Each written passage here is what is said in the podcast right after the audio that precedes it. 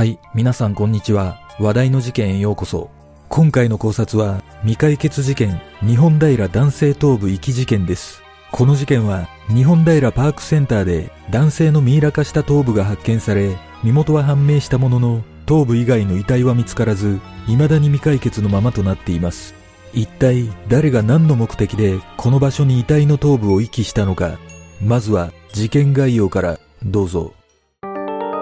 事件概要。2001年5月15日、静岡県静岡市の日本平パークセンターで新聞紙に包まれた不審なビニール袋が置かれているのをセンター内レストランの女性従業員が発見した。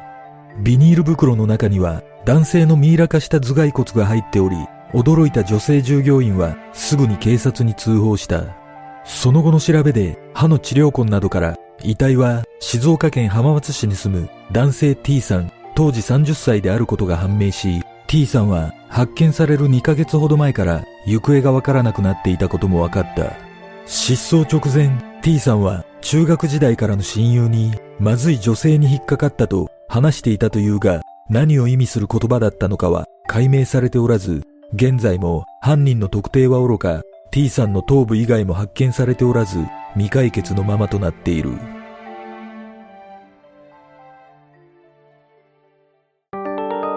現場の状況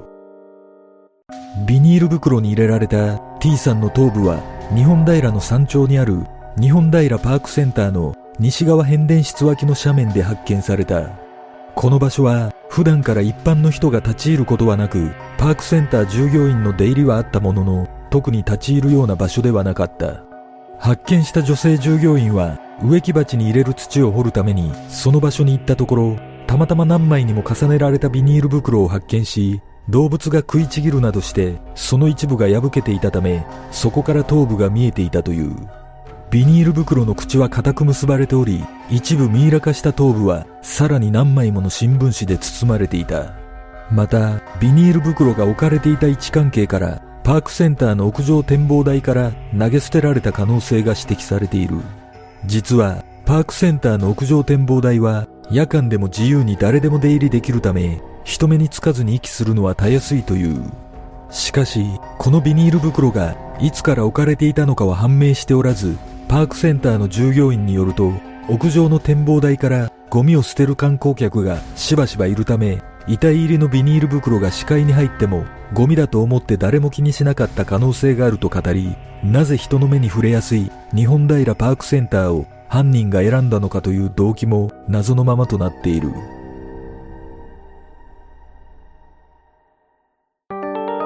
警察の捜査。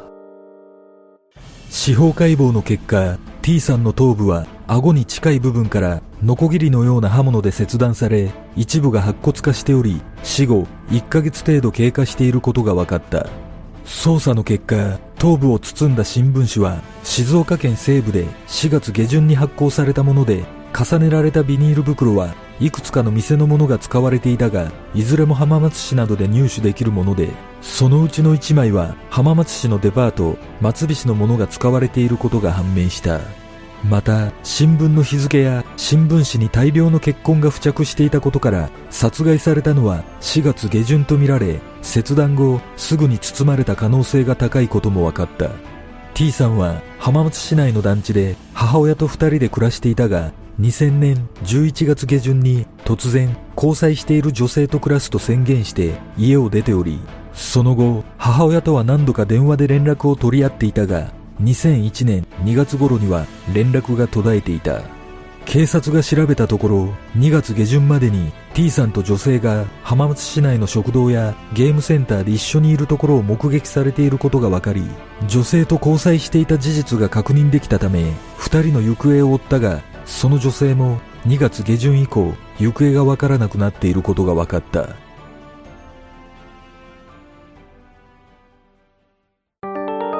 謎の空白期間。実は連絡が途絶える直前 T さんは母親に名古屋にいる女のところへ行くと言っていたとされ2月下旬に中学時代の友人男性と浜松市内で会った際にはまずい女性に引っかかったと T さんが話していたことが分かっているちなみに、この名古屋に住む女性は、光という名前だったという情報がある。ただ、不可解なことに、T さんの携帯電話の通話記録を解析したところ、母親への連絡が途絶えた2月下旬以降は、一切通話履歴が残されていないことが判明している。仮に殺害された時期が4月下旬だとすれば、およそ2ヶ月もの間、何らかの理由で携帯電話を使用できない状況にあったとみられるため、どこかで監禁されていた疑いがある。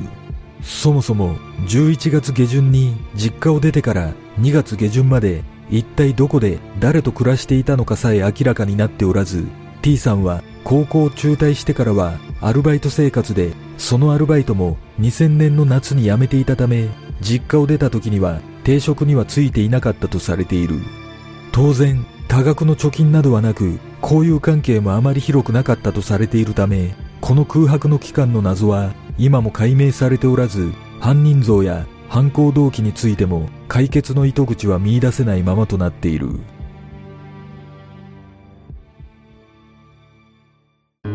事件の真相とは？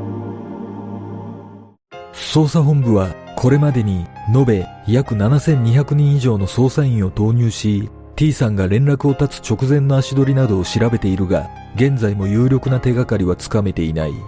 目撃情報などから T さんが女性と交際していたことは確認できたもののどこでどのように知り合った女性なのかは判明しておらずこの女性が殺人に関与していたのかも不明のままとなっている。また T さんが交際していたとみられる女性の行方も分かっていないため女性もまた何かしらの事件に巻き込まれた被害者ではないかとの見方もあるが T さんが失踪直前にまずい女性に引っかかったと話していたことから謎は深まるばかりとなっている。果たしてまずい女性に引っかかったとは何を意味していたのかこのまずい女性が殺害に関与しているのかこの事件の真相とは？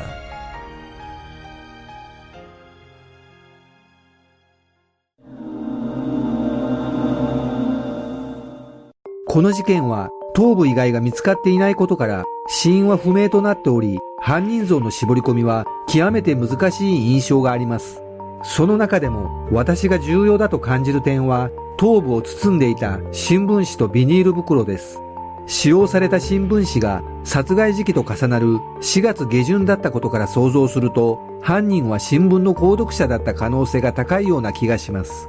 またビニールの1枚に浜松市のデパートのものが使われていたことから普段から頻繁にデパートに買い物に行っている人物だったと考えることもできます。これらのことから想像すると犯人は若者ではなくある程度年を重ねた人物だったような気がします。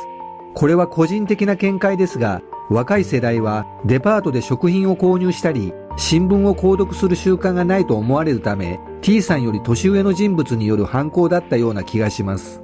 これは私の想像ですが T さんが言っていたまずい女性に引っかかったというのは反社会的組織などの女性に手を出してしまったということだったのではないでしょうか実は T さんと和服の女性が歩いていたという情報もあるためもしかしたら交際していた女性も T さんより年上だったのかもしれませんこの事件で私が一番謎に感じるのはなぜ頭部を遺棄した場所が人目につきやすい日本平パークセンターだったのかということです。しかも、身元が判明しやすい頭部を遺棄しているため、この場所を選んだ理由には何かしらの意図があるようにも感じますが、仮に殺害した犯人が自らこの場所を選んだとすれば、挑発的な行動以外は理由が思いつきません。しかし、挑発的な理由であれば逆に中途半端な場所に遺棄しているため、やはり何か別の理由でこの場所に遺棄されたような気がします。これは私の想像ですが、遺棄されたビニール袋は動物が食いちぎるなどして一部が破けていたという情報があるため、もしかしたら山の中に遺棄されていたビニール袋を野犬などの大型野生動物がこの場所まで運んだのではないでしょうか。だとすれば、警察がどの程度周辺を捜査したかはわかりませんが、パークセンター周辺の山中に T さんの頭部以外の遺体が遺棄されている可能性があります。そしてこの事件の最大の謎として挙げられるまずい女性に引っかかったという T さんの言葉はやはり犯人像を絞り込む上で重要なポイントだと感じます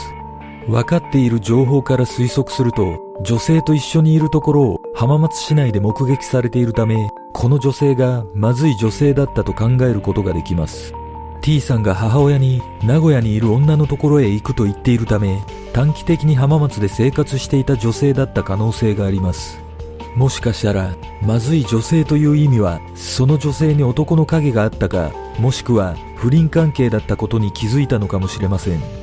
だとすれば、この女性の交友関係の中に犯人がいる可能性が非常に高くなりますが、女性の行方もわからないとの情報があるため、警察もこの女性が誰なのか特定できていないのではないでしょうか。